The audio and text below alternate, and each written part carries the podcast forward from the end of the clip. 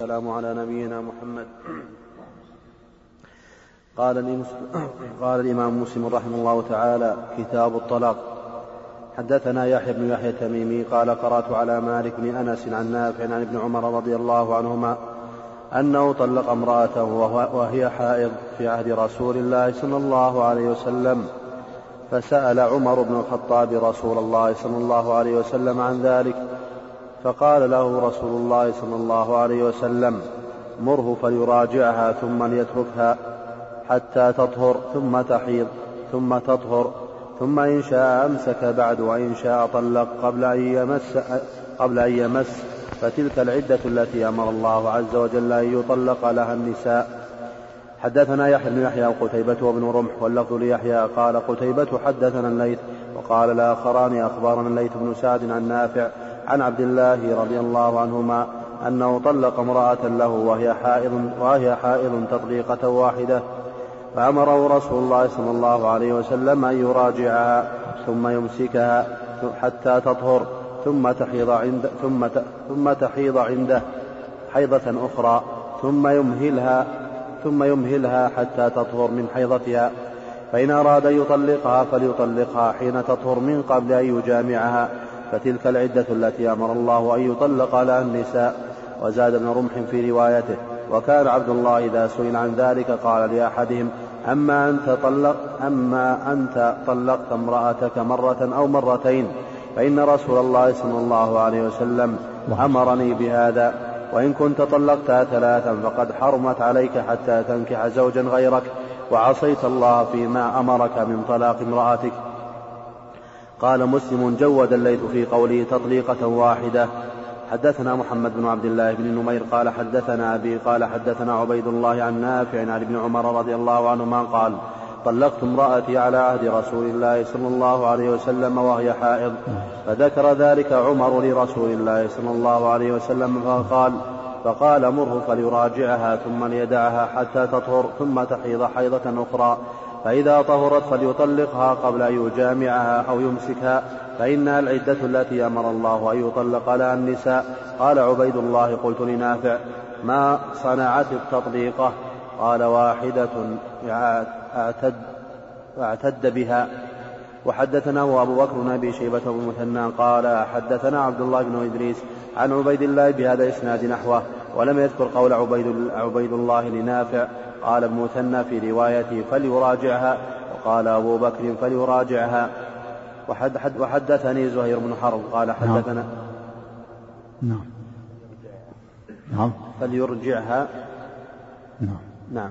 قال ابن مثنى في روايته فليرجعها وقال أبو بكر فليراجعها. وحدثني زهير بن حرب قال حدثنا إسماعيل عن أيوب عن نافع أن ابن عمر رضي الله عنهما طلق امرأته وهي حائض. فسأل عمر النبي صلى الله عليه وسلم فأمره أن يراجع أن يرجعها ثم يمهلها حتى تحيض حيضة أخرى ثم يمهلها حتى تطهر ثم يطلقها قبل أن يمسها. فتلك العدة التي أمر الله أن يطلق لها النساء. قال فكان ابن عمر إذا سئل عن الرجل يطلق امرأته وهي حائض يقول أما أنت طلقت واحدة أو اثنتين إن رسول الله صلى الله عليه وسلم أمره أن يراجعها ثم يمهلها حتى تحيض حيضة أخرى ثم يمهلها حتى تطهر ثم يطلقها قبل أن يمسها. وأما أنت طلقتها ثلاثا فقد عصيت ربك فيما أمرك به من طلاق امرأتك وبانت منك. حدثني عبد بن حميد قال أخبرني يعقوب بن إبراهيم قال حدثنا محمد وهو ابن أخي الزهري عن عمه قال أخبرنا سالم بن عبد الله أن عبد الله بن عمر رضي الله عنهما قال طلقت امرأتي وهي حائض فذكر ذلك عمر للنبي صلى الله عليه وسلم فتغيظ رسول الله صلى الله عليه وسلم ثم قال مره فليراجعها حتى تحيض حيضة أخرى مستقبلة سوى حيضتها, سوى حيضتها التي طلقها فيها. فإن بدا له أن يطلقها فليطلقها طاهرا من حيضتها قبل أن يمسها. فذلك الطلاق للعدة كما أمر الله وكان عبد الله طلقها تطليقة واحدة. فحسبت من طلاقها. وراجعها عبد الله كما أمره رسول الله صلى الله عليه وسلم.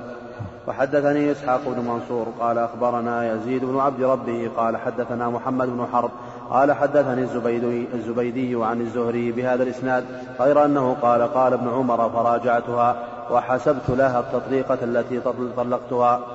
وحدثنا أبو بكر بن أبي شيبة وزهير بن حرب وابن نمير واللفظ لأبي بكر قالوا حدثنا وكيع عن سفيان عن محمد بن عبد الرحمن مولى آل طلحة عن سالم عن ابن عمر رضي الله عنهما أنه طلق امرأته وهي حائض فذكر ذلك عمر للنبي صلى الله عليه وسلم فقال مره فليراجعها ثم يطلقها طاهرا أو حاملا. وحدثني أحمد بن عثمان بن حكيم الأودي قال حدثنا خالد, خالد بن مخلد قال حدثني سليم قال حدثني سليمان وهو ابن بلال قال حدثني عبد الله بن دينار عن ابن عمر رضي الله عنهما أنه طلق امرأته وهي حائض فسأل عمر ذلك فسأل, فسأل عمر عن ذلك رسول الله صلى الله عليه وسلم فقال مروا فليراجعها حتى تطهر ثم تحيض حيضة أخرى ثم تطهر ثم يطلق بعد أو يمسك. وحدثني علي بن حجر السعدي قال حدثني إسماعيل بن إبراهيم عن أيوب عن ابن سيرين قال مكثت عشرين سنة.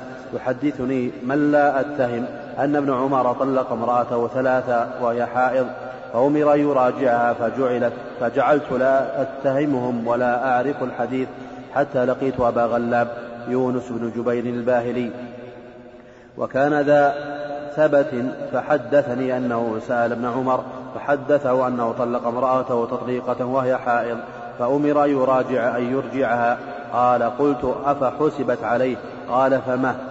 أو إن عجز واستحم أو عجز. أو, أو إن عجز. قال فما؟ أو إن عجز واستحمق. وحدثنا بسم الله الرحمن الرحيم. الحمد لله رب العالمين. وصلى الله وسلم وبارك على عبد الله ورسوله نبينا محمد وعلى آله وصحبه أجمعين. أما بعد الطلاق في اللغة التخلية والإرسال والترك. ومنه قال طلقت البلاد إذا تركت إذا تركتها. وطلقت الناقة إذا ارسلت يقال طلقت وطلقت. وشرعا حل قيد النكاح أو بعضه. طلاق في الشرع حل قيد النكاح أو بعضه. وأما في اللغة فهو التخلية والإرسال. والله سبحانه وتعالى شرع الطلاق وجعله حلا للمشاكل التي لا يمكن حلها إلا إلا بالطلاق. ومن رحمة الله تعالى بعباده. والطلاق يكون محرما ويكون واجبا ويكون مكروها ويكون مستحبا. فيحرم الطلاق في ثلاث حالات. يقال له الطلاق البدعي في حال الحيض وفي حال النفاس وفي حال الطهر الذي مسها فيه وجامع فيه. في هذه الأحوال الثلاثة لا يجوز أن يطلق حرام يحرم عليه. وفي حالتين يكون الطلاق سنة وهو الطلاق في في طهر لم يجامع فيه. والحالة الثانية إذا إذا كانت حاملا وبان حملها كما مر في الحديث أن يطلقها طاهرا أو حاملا. تكون الحالات خمس حالة ثلاث حالات يحرم الطلاق فيها. وهي حالة الحيض وحال النفاس وفي, وفي الطهر الذي جامعها فيه. ويكون الطلاق سنيا في حالة في حال الطهر الذي لبسها فيه وفي حال الحمل إذا تبين حملها. اختلف العلماء هل هل يقع الطلاق إذا في الحيض إذا طلقها في الحيض أو في النفاس أو في الطهر الذي مسها فيه. فجماهير العلماء على أنه يقع ويؤمر برجعتها كما في هذا الحديث حديث ابن عمر بروايات متعددة والأصل في هذا حديث ابن عمر. فإنه طلق امرأته وهي حائض فأمره النبي صلى الله عليه وسلم فسأل عمر النبي صلى الله عليه وسلم فقال مره فليرجعها ثم ليتركها حتى تحيض ثم تطهر ثم تحيض ثم تطهر. تلك العدة التي أمر الله أن تطلق لها النساء. يعني في قوله سبحانه يا أيها النبي إذا طلقتم النساء فطلقوهن لعدتهن. يعني طاهرات. في حال الطهر. فالجمهور جماهير العلماء على أنه على أنه إذا طلقها في الحيض تقع تحسب عليه ولكنه يأثم عليه التوبة والاستغفار وعليه أن يردها أن يرجعها. ثم بعد ذلك يطلقها لكن لا يطلقها بعد إذا إذا أحب يمسكها في هذا الحيض الذي طلقها فيه ثم يتركها حتى تطهر ثم تحيض حيضة أخرى ثم تطهر. يمر عليه بعد ذلك طهر وحيض ثم طهر. اختلف العلماء في الحكمة في ذلك. فقيل لأن الطهر الذي بعد الحيض تابع له وكأنه قرآن واحد. وقيل عقوبة له. وقيل لئلا يكون الطلاق لئلا تكون الرجعة من أجل الطلاق. فلذلك جعل بينه وبينها حيضتين وطهرين. وقيل لتطول العدة. لتطول العدة لعله يعدل عن عن الطلاق.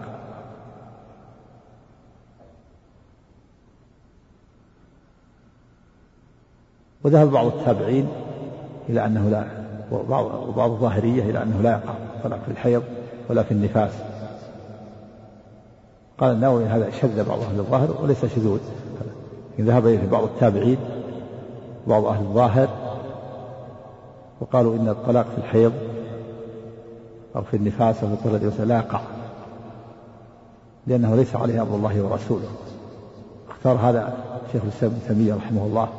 والعلامة ابن القيم ونصره في كتاب إعلام الموقعين وفي زاد المعاد. وقالوا إن هذا ليس عليه أمر الله ورسوله. وقد قال النبي صلى الله عليه وسلم الصحيح من عمل عمل ليس عليه أمرنا فهو رد. رواه مسلم في صحيحه. وروى الشيخان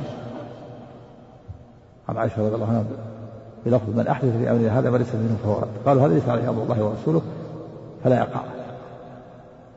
واختار هذا سماحة شيخنا الشيخ ابن باز رحمة الله عليه فضيلة الشيخ محمد بن عثيمين رحمه الله يفتون بهذا قول الشيخ الإسلام ابن تيمية والجماهير على القول الأول أنه حتى أن البخاري جزم في صحيحة بوقوعه. قال بعضهم إنه لم يقل به إلا إن أهل الظاهر قال به. شيخ الإسلام ابن القيم نصر هذا القول. وجوه متعددة. وقالوا إن قوله مر فليراجعها. قالوا المراد بالرجعة الرجعة اللغوية يعني فليردها إليه فليردها إلى عصره وليس المراد أنها انها تحسب عليه. لا تحسب عليه طلقة. وما قول مر فليرجعها يعني فليردها إلى عصره المراد الرجعة اللغوية. والجماهير يقول يقول المراد الرجعة الشرعية لأن أصل الحقيقة اللغوية الحقيقة الشرعية. وقالوا إنها حسبت عليه طلقة الجماهير يقولون قالوا إنها تقع لقوله مر فليرجعها. قال المراد الرجعة الشرعية. وقال إنها حسبت عليه طلقة وشيخ الإسلام ابن تيمية وجماعه يقول المراد بالردع الردع اللغويه وكونه حسبت عليه طلقه إنما حسبها هو. قال وحسبتها طلقة. في الوقت الأخرى أنه قال افرايت أرأيت إن عجز واستحمق؟ قال فمه حسب أرأيت إن عجز واستحمق؟ يعني إذا عجز واستحمق ألا تحسب عليه؟ دل هذا على أنه هو الذي حسبها على نفسه.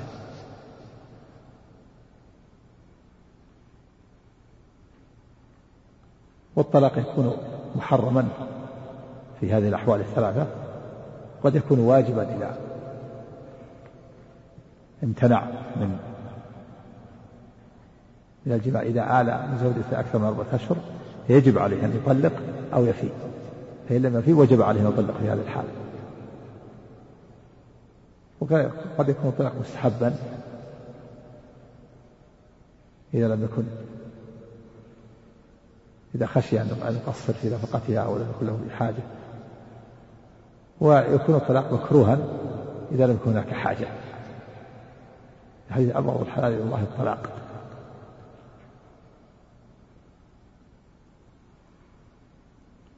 وابن عمر طلقها طلقة واحدة. أما رواية طلقها ثلاثا فليست ظاهرة.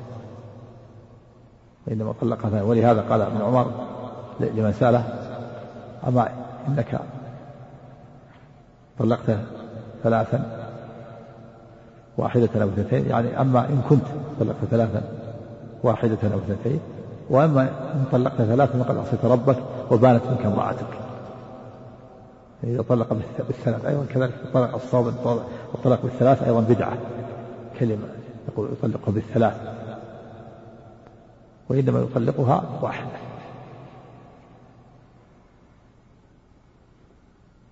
سألت في حديث ابن عباس حكم الطلاق الثلاث قال تقع واحدة أو ثلاث. نعم سم سم نعم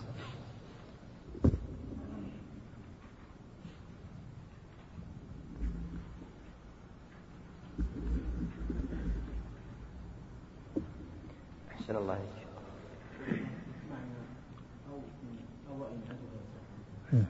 يعني أو عجز ألا تحسب عليه؟ ألا تحسب عليه الطلقة؟ نعم. أحسن الله عليك. وحدثنا محمد بن المثنى وابن بشار قال ابن المثنى حدثنا محمد بن جعفر قال حدثنا شعبة عن قتادة قال سمعت يونس, يونس بن جبير قال سمعت ابن عمر رضي الله عنهما يقول طلقت امرأتي وهي حائض فأتى عمر النبي صلى الله عليه وسلم فذكر ذلك له فقال النبي صلى الله عليه وسلم ليراجعها فإذا طهرت فإن شاء فليطلقها.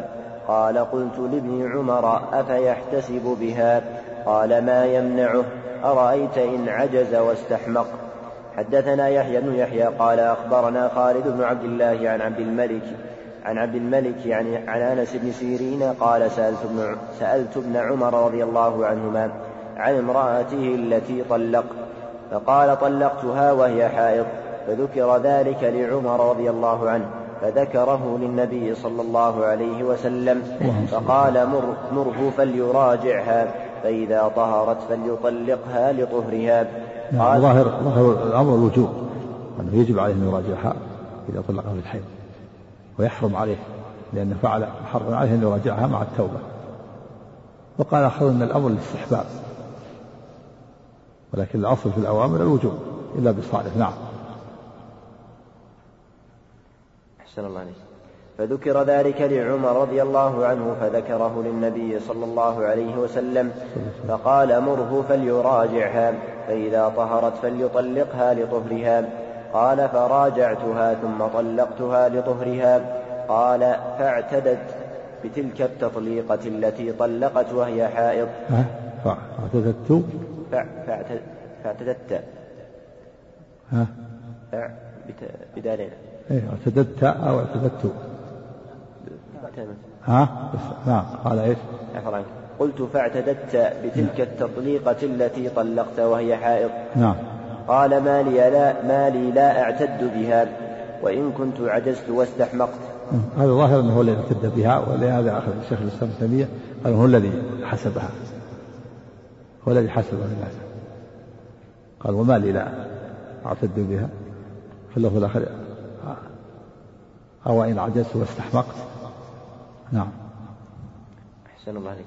حدثنا محمد بن المثنى وابن بشار قال ابن المثنى حدثني محمد بن جعفر قال حدثنا شعبة عن أنس بن سيرين أنه سمع ابن عمر رضي الله عنهما قال طلقت امرأتي وهي حائض فأتى عمر النبي صلى الله عليه وسلم فأخبره فقال مره فليراجعها ثم إذا طهرت فليطلقها. قال قلت لابن عمر أفاحتسبت بتلك التطليقة؟ قال فمه وحدثنا يحيى بن حبيب. ما استفهام يعني؟ يعني لماذا لا أعتد بها؟ نعم. أحسن الله عليك وحدثنا يحيى بن حبيب قال حدثنا خالد بن الحارث حاء وحدثنيه عبد الرحمن بن بشر قال حدثنا بهز قال حدثنا شعبة بهذا الإسناد غير أن في حديثهما ليرجعها وفي حديثهما قال قلت له أتحتسب بها؟ ليرجعها ليرجعها عندك؟ نعم ليرجعها نعم. قال عفوا غير أن غير أن في ليرجعها يعني ليردها. نعم. نعم. غير أن في حديثهما ليرجعها وفي حديثهما قال قلت له أتحتسب بها؟ قال فمه وحدثنا إسحاق بن إبراهيم قال أخبرنا عبد الرزاق قال أخبرنا ابن جريج قال أخبرني ابن طاووس عن أبيه أنه سمع ابن عمر رضي الله عنهما يسأل عن رجل طلق امرأته حائضا فقال أتعرف عبد الله ابن عمر؟ قال نعم. قال فإنه طلق امرأته حائضا فذهب عمر إلى النبي صلى الله عليه وسلم فأخبره الخبر فأمره أن يراجعها. قال لم أسمعه يزيد على ذلك لأبيه. وحدثني هارون بن عبد الله قال حدثنا حجاج بن محمد قال قال ابن جريج قال أخبرني أبو الزبير أنه سمع عبد الرحمن بن أيمن مولى عزة يسأل ابن عمر رضي الله عنهما وأبو الزبير يسمع ذلك كيف ترى في رجل طلق امرأته حائضا؟ فقال طلق ابن عمر امرأته وهي حائض على عهد رسول الله صلى الله عليه وسلم. فسأل عمر رسول الله صلى الله عليه وسلم. فقال إن عبد الله ابن عمر طلق امرأته وهي حائض. فقال له النبي صلى الله عليه وسلم ليراجعها. فردها وقال إذا طهرت فليطلق أو ليمسك. قال ابن عمر وقرأ النبي صلى الله عليه وسلم يا أيها النبي إذا طلقتم النساء فطلقوهن في قبل عدتهن. نعم يعني في مستقبل عدتهن. وهذا إنما يكون إذا كانت طاهرة أو حاملا إذا تبين حملها نعم. أحسن الله عليك عند الجماهير يقع جماهير العلماء أنه يقع مطلقا. لكن يأثم يطلقها في حال الحيض. ويجب عليه استرجاعها لا يطلق حتى يعلم. لا, لا, لا يطلق. ما الذي يدعو إلى الحنق والعجلة ينظر يتأمل نعم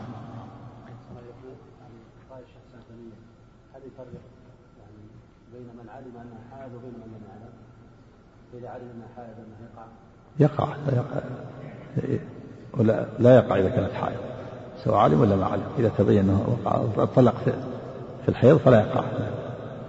نعم. لكنه آثم. على كل حال وآثم عليه التوبة والاستغفار. لكن عند الجماهير يقع. مع الإثم. وقلت أنه لا يقع. مع الإثم نعم. والله قول قول الجماهير أقول أقول الجماهير الآن هو عليه العمل هو المفتاح به ها؟ سواء الأنواع الثلاثة نعم. كلها في الحكم سواء من حيث الاعتداد والخلاف نعم كلها واحدة نعم. في في الحيض وفي النفس أو في الطهر الذي مساه فيه.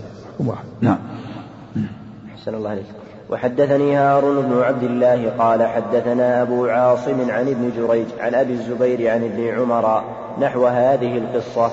وحدثنيه محمد بن رافع قال حدثنا عبد الرزاق قال أخبرنا ابن جريج قال أخبرني أبو الزبير أنه سمع عبد الرحمن ابن أيمن مولى عروة يسأل ابن عمر رضي الله عنهما وأبو الزبير يسمع بمثل حديث حجاج وفيه بعض الزيادة.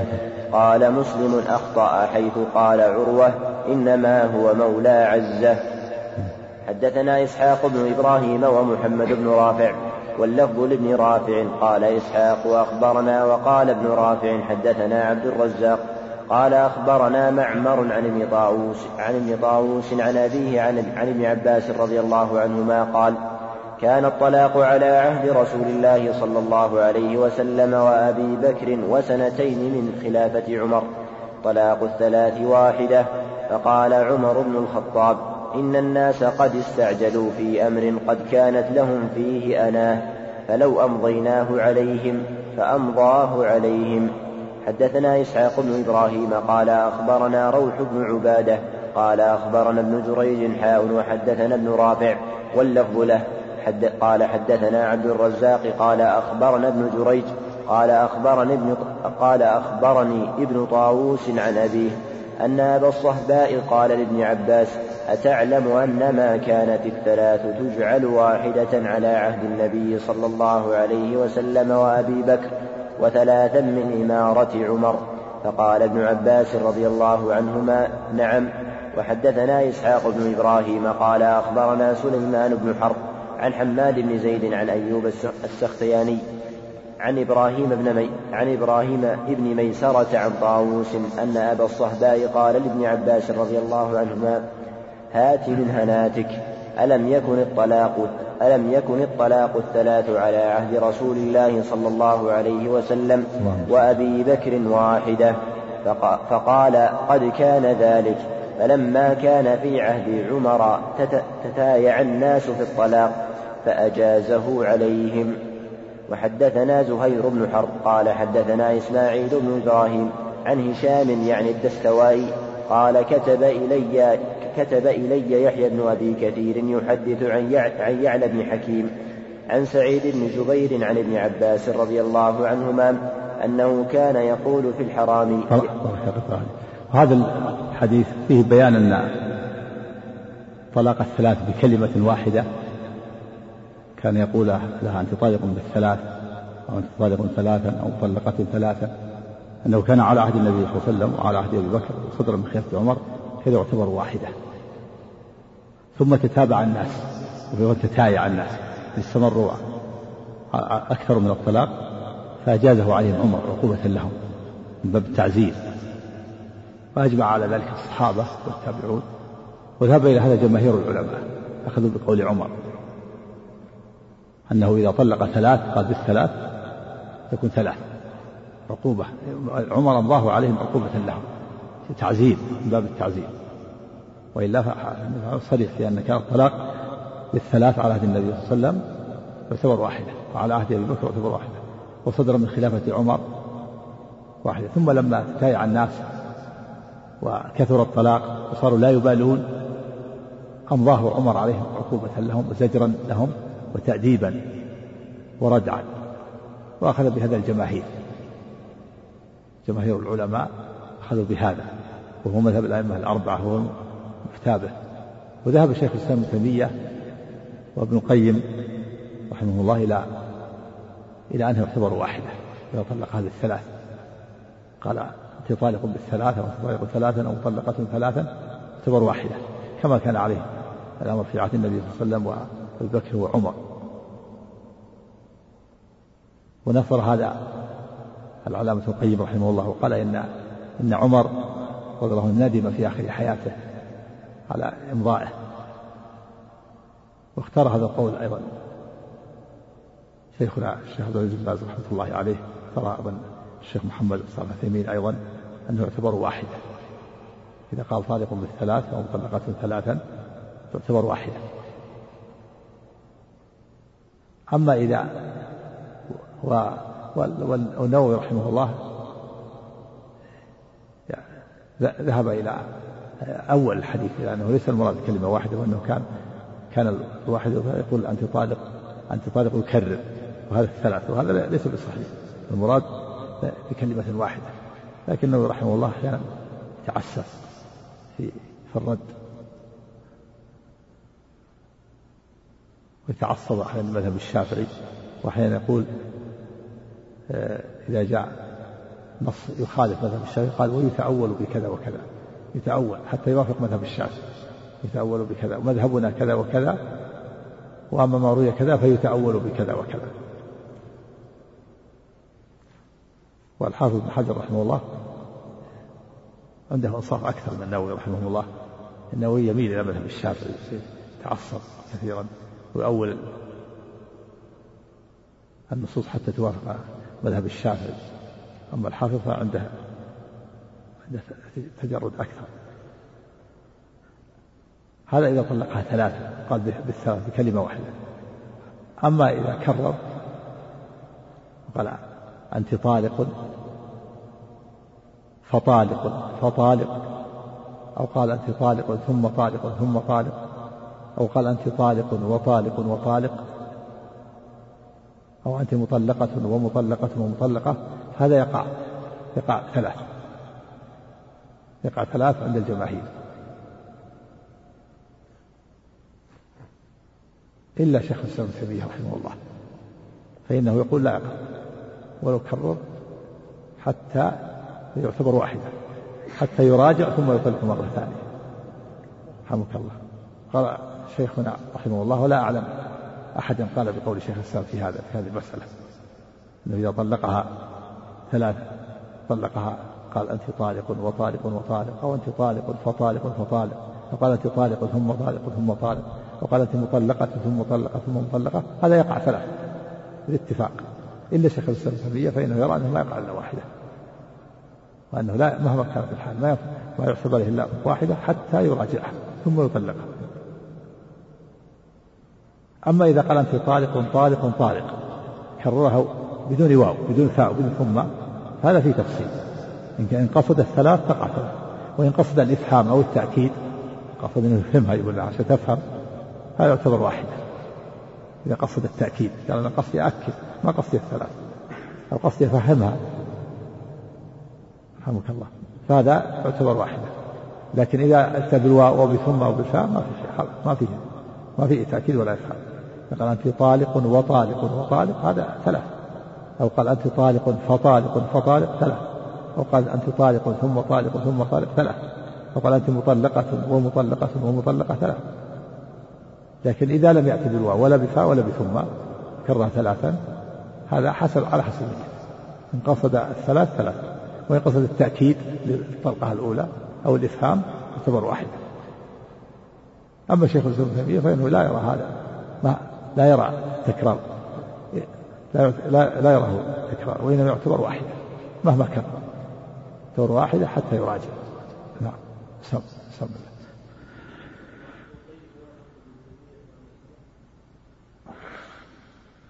ما يعني يكون في تكرارها ما أذكر له كلام في هذا لكن الأقرب في الغالب أنه يوافق في هذا.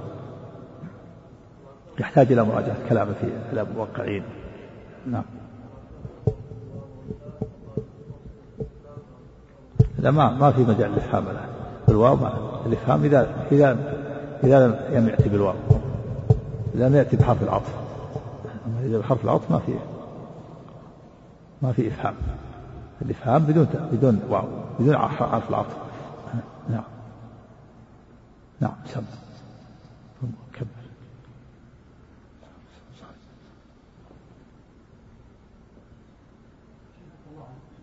نعم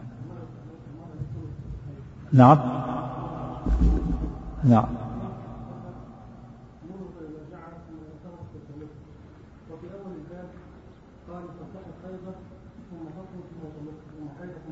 إيه. كيف؟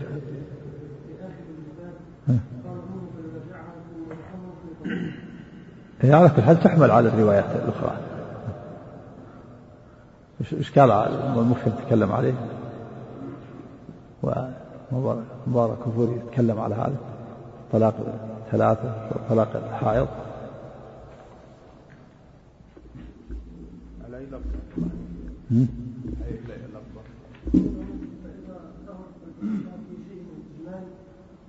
إيه قوله إيش؟ قوله؟ نعم. نعم. نعم. يحمل عليها.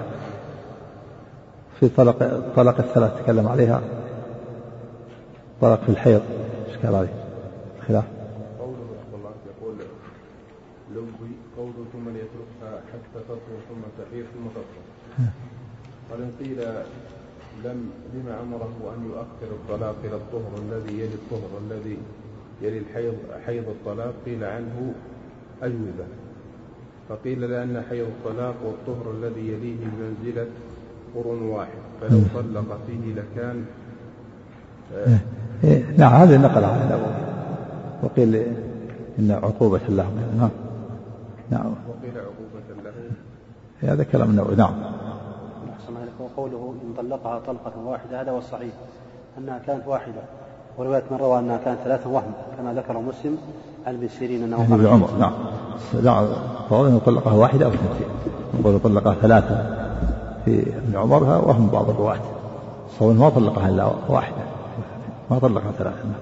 ولهذا قال لمن سأل قال أما أنت إذا طلقت ثلاثا اطلق ثلاثا فقد عصيت ربك وبالت منك امرأتك.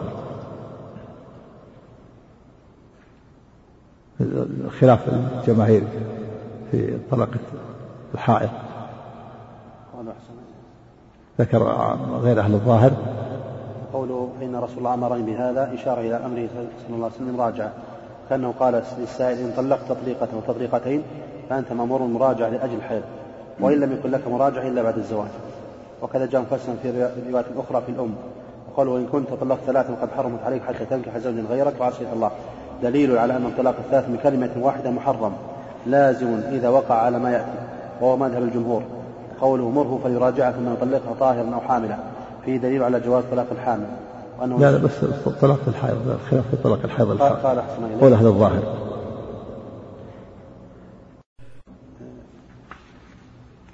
قال في دليل على طلاق ثلاث فإنه أنكره بتغيظه عليه ثم أن عمر لم يكن يعرف تحديد ذلك فتغيظ بسبب ذلك وأمر بالمراجعة وهو مذهب الجمهور واختلف في منع الطلاق في الحيض. بس ما ذكر القول الثاني أهل الظاهر قول أهل الظاهر. ومن معهم. نعم. قال وأمره وأمره صلى الله عليه وسلم ابن عمر مراجعة دليل على لمالك على وجوب الرجعة في مثل ذلك وهو حجة على أبي حنيفة والشافعي حيث قال لا يجوز ذلك وفي دليل على أن الطلاق في الحيض يقع ويلزم وهو مذهب الجمهور خلافا لمن شذ وقال إنه لا يقع ثم إذا حكمنا بوقوعه اعتد ماله اعتد ماله من عدد جعل الشذوذ. مثل النووي يقول شذ بعض أهل الظاهر جعلوا هذا الشذوذ. للجماهير على صح الجماهير على هذا لكن قال به بعض التابعين ونصرها شيخ الإسلام ابن القيم وهو إمامان نعم سم الله.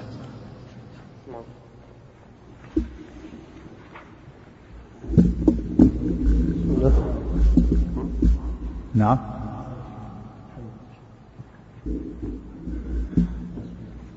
نعم ما يعني ما تحيض. هذا لا بأس. طلق. يطلقها في هذه الحالة في هذه الحالة. ما في ما في إلا هذا هذه الحالة. نعم. نعم. قوله كان طلق على عهد رسول الله صلى الله عليه وسلم طلق ثلاث واحدة. وفي رواية أخرى إنما كانت ثلاث تجعل واحدة على عهد رسول الله صلى الله عليه وسلم. ورواية عمر وثلاث من إمارة عمر. في رواية ثالثة. ألم يكن طلاق الثلاث واحدة؟ فقال فقد كان ذلك. فلما كان في عهد عمر تايع الناس على الطلاق. قال فأجاز عمر عليهم تمسك بظاهر هذه الرواية شذوذ من أهل العلم. وقالوا إن الطلاق الثلاث في كلمة يقع واحدة. تمسك بذلك؟ تمسك بظاهر هذه الرواية شذوذ من أهل العلم. وقالوا إن الطلاق الثلاث في كلمة يقع واحدة. وهو طاووس وبعض أهل الظاهر. وقيل هو مذهب محمد بن إسحاق والحجاج بن أرطى وقيل عنهما. لا يلزم منه شيء. ومذهب مقاتل والمشهور مشهور عن الحجاج بن أرطى وجمهور السلف والأئمة أنه لازم واقع ثلاثة ولا فرق بين أن يوقع مجتمعا في كلمة مجتمعا في كلمة أو مفرقا في كلمات غير أنهم اختلفوا في جواز إيقاعه كما قدمنا. فأما من ذهب إلى أنه لا يلزم شيء منه وهو مذهب ابن إسحاق مقاتل ففساد ففساد ظاهر بدليل الكتاب في ذلك أن الله تعالى قال والمطلقات تربصن بأنفسهن ثلاثة قروء وهذا يعم كل مطلقة. خص منها مطلقة قبل الدخول ومن تعتد بالشهور والحمل وبقيت متناولة لما بقي. لا يقال يراد بالمطلقات هنا الرجعية بدليل قوله وبعولتهن أحق بردهن في ذلك لأننا نقول ليس ذلك بتخصيص وإنما هو بيان حكم بعض ما تناوله العموم. ويدل على ذلك أيضا قوله يا أيها الذين آمنوا إذا نكحتم المؤمنات ثم طلقتموهن من قبل أن تمسوهن فما لكم عليهن من عدة.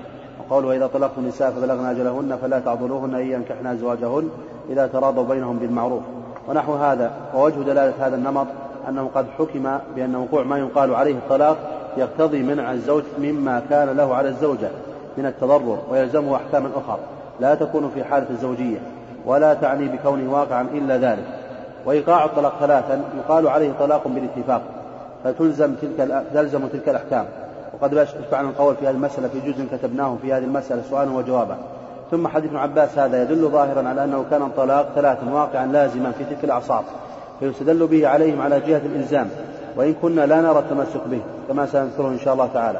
وعلى الجملة فمذهب هذين الرجلين شاذ شاذ الشاذ ولا سلف لهم عنه ولا ولا يعد في أن يقال بعد أن يقال إن اجتماع السلف على خلافهما على ما يتبين مما نذكره بعد عن السلف فإنهم كانوا منقسمين إلى من يراه ثلاثة وإلى من يراه واحدة.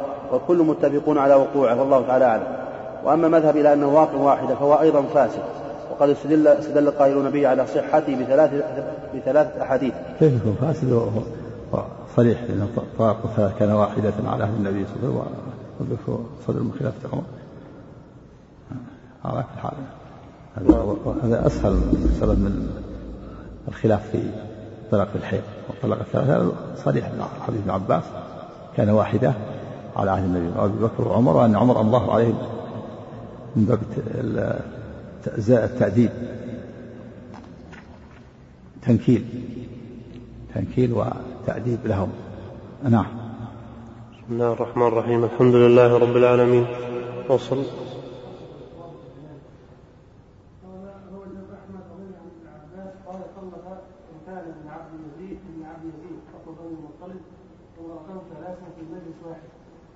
فحزن عليه حزنا شديدا قال فسأله رسول الله صلى الله عليه وسلم كيف طلقتها؟ قال طلقتها ثلاثة قال فقال في مجلس واحد قال نعم قال فإنما تلك واحدة فراجعنا إن شئت قال فراجعنا قال ابن القيم وقد صحح أحمد هذا الحديث إسناد حسن. نعم بعضهم ضعف النووي ضعفه. بعضهم ليس بضعيف أيضا كذلك بالأدلة. قصة ركانة وأنه طلقها ثلاثا فجعلها النبي صلى الله عليه وسلم واحدة نعم. بسم الله الرحمن الرحيم.